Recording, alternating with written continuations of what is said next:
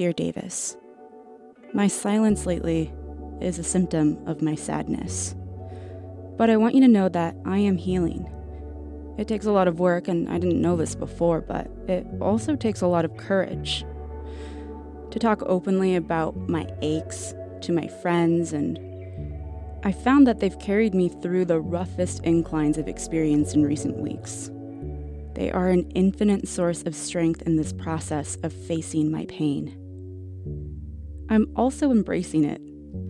I've decided that if sadness is a kind of thought prison, and I, having had experience with this kind of abrasive feeling before, that I deserve a chance at improving my own recidivism. I'm surprised that this realization, this undoing, has led to an ultimate renewal rather than total breakdown. It's a nice thing to do, to challenge ourselves, and sometimes we even surprise ourselves. It's an act of compassion, really, a gesture towards our inherent worth and the infinite goodness we get to greet each day we wake up and we make the choice to get out of bed. I've been journaling a lot to untangle my mind.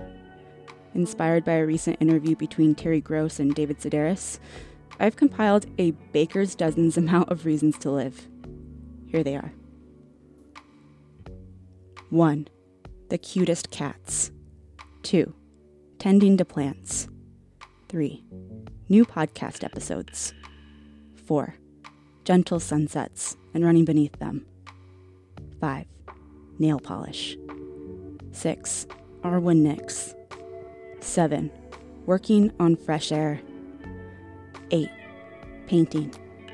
9. Writing a book. 10. Other people's books. 11. Making a movie. 12. Becoming a therapist. 13. Poetic justice.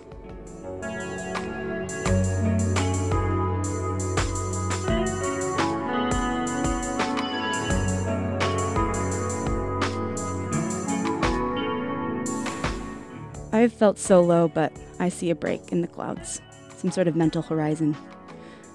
I don't feel I'm far from coming out on the other side, and I'd tell you exactly what has me sad, but I think it's best understood as a general feeling, rather than my own unique specificities. A friend of mine told me that he practices self care by waking up and looking in the mirror each day and saying, I get to take care of you today.